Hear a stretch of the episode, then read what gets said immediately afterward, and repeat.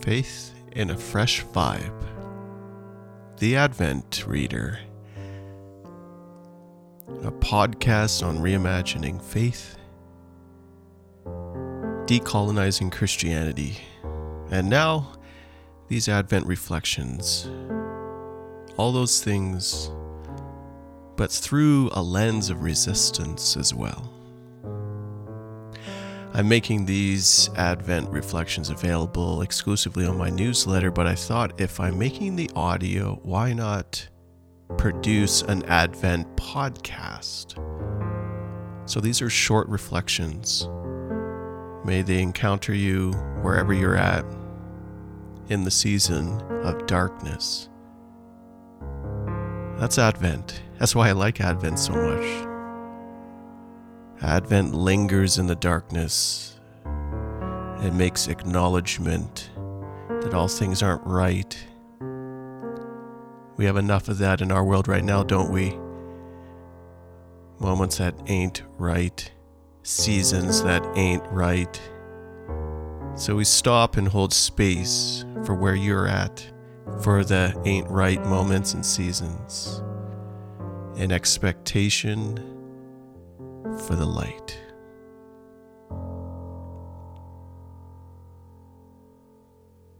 Welcome to Advent Reflection, number one, week one.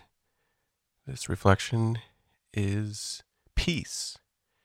The readings are in the newsletter. I thought last minute I would do an Advent series as the writing muse caught me this season. Here you will find reflections that match the theme of my newsletter, which is usually pathways onto decolonizing Christianity. We will look at predominantly prophetic voices this season, the ones who speak brave countercultural truth to power and empire.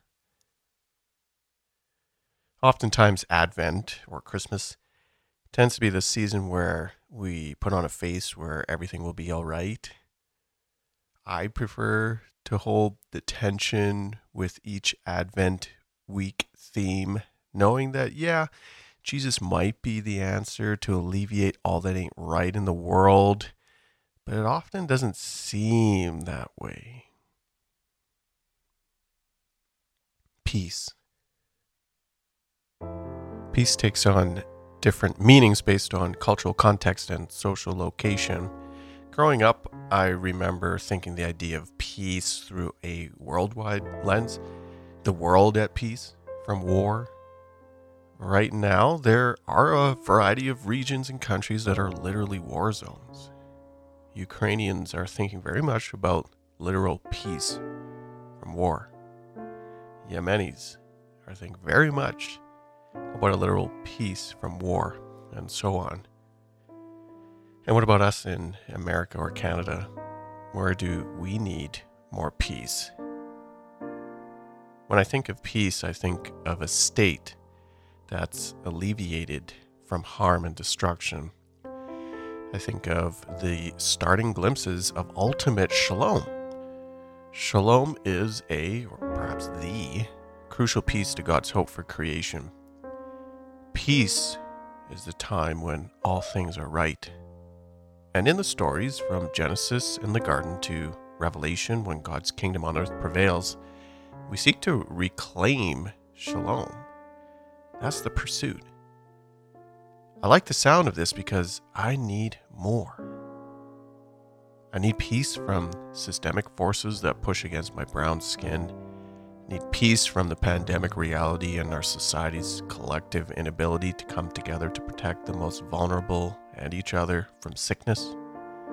I'm not looking for compromise. I'm not looking for middle ground here. I'm looking for permanent alleviation from systemic and systematic features in our society that work against peace. Growing up in evangelical spaces, we tended to frame peace through an individualistic lens Evangelicals tend to do that, especially in the West, with a lot of spiritual things. Salvation for your soul that lacks an interest for deliverance from all that seeks to make you and I less whole. A contemporary Christian understanding of hope, hope, Wait for that in a couple of weeks. Ends with souls leaving this world for heaven in the clouds. Yet the Orthodox view has little interest for heaven in the clouds. Rather, there's a monumental and wild idea that the world here will be restored. This turns peace away from the idea of merely achieving peace of mind or peace of your heart and tying our spiritual peace, which is still important, towards a need for collective liberation from forces seen and unseen working against our ability to experience and find peace every day. We all deserve this peace, and in particular, those pushed to the margins by a society that builds around the usually white, male, able bodied, cisgendered gaze.